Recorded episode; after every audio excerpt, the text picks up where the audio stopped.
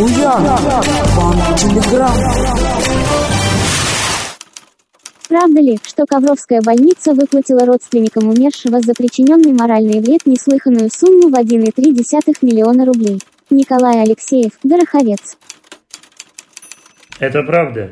Речь идет о случае смерти больного в Ковровской больнице номер 2. Виновным трагедии признан уролог с 30-летним стажем работы. История случилась в апреле. После платной операции скончался 68-летний больной.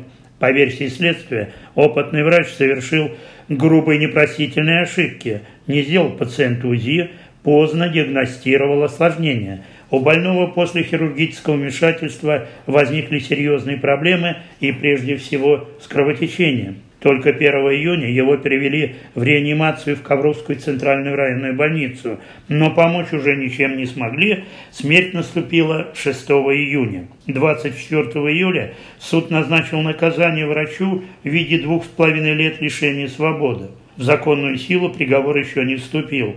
Родственникам погибшего Фемида присудила за моральный вред 1,3 миллиона рублей плюс 50 740 рублей возмещение похоронных затрат.